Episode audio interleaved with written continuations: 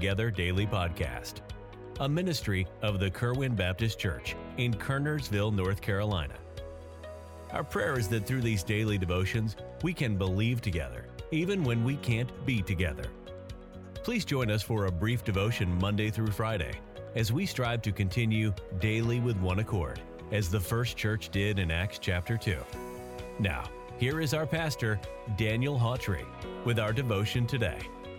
Good morning. This is Pastor Hawtrey. Thank you for joining me for Believing Together. We're going to t- continue in the book of Mark, chapter 14, and um, verse um, 10. And Judas Iscariot, one of the twelve, went unto the chief priests to betray him unto them. Verse 18. And as they sat and did eat, Jesus said, Verily I say unto you, one of you which eateth with me shall betray me. And they began to be sorrowful, and to say unto him one by one, Is it I? And another said, Is it I? Verse 21 says, The Son of Man indeed goeth as it is written of him, but woe to that man by whom the Son of Man is betrayed. Good were it for that man if he had never been born.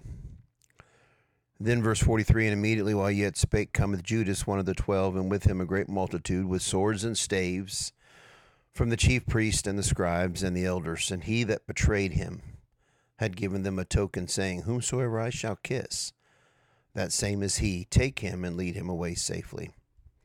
And as soon as he was come, he goeth straightway unto him and saith, Master, Master, and kissed him. And they laid their hands on him and took him. Wow, what a powerful passage of Scripture. What a sad, confusing passage of Scripture. How in the world could Judas have done this to Jesus? You know, this is discouraging in many ways. Jesus is betrayed by some of the men that he was closest to in this chapter. Jesus was delivered by Judas to the scribes, and later Jesus was denied by Peter during his suffering. You know, no wonder the Bible says to have no confidence in the flesh. How convicting it must have been for Judas to be sitting with Jesus and his fellow inner circle disciples, and to hear Jesus say, One of you which eateth with me shall betray me. Could you imagine as Judas quietly clears his throat? He knew full well that he and Jesus were the only ones who knew who Jesus was speaking of. And then came the dagger. Jesus had allowed Judas to work this whole plan without saying anything to Judas, not even embarrassing Judas in front of the other disciples by telling them who it was. But Jesus did have something to say. And here's what he said He said, Woe to that man by whom the Son of Man is betrayed.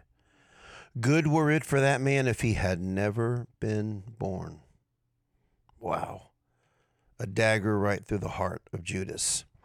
You know, could I ask you a question uh, this morning? Could you imagine how many times while Judas has been burning in hell all these years, he has replayed that dinner in his mind? Judas has been burning in hell now, give or take, about 1,986 years. That is about 724,890 days without sleep, water, light, food, relief, and even so without Jesus. How many times has he thought about it? How many times has he longed to go back and talk some sense into himself? He was so close to Jesus, and yet now he could not be further away. How many times, I wonder, just today, has he wished that he had never been born? Woe to that man, is what Jesus said.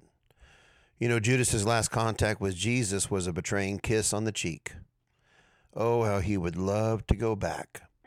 I wonder how often in these hundreds of years in hell has Judas called out for Jesus, apologized to Jesus, yelled out for Jesus, but he never receives an answer, and he never will.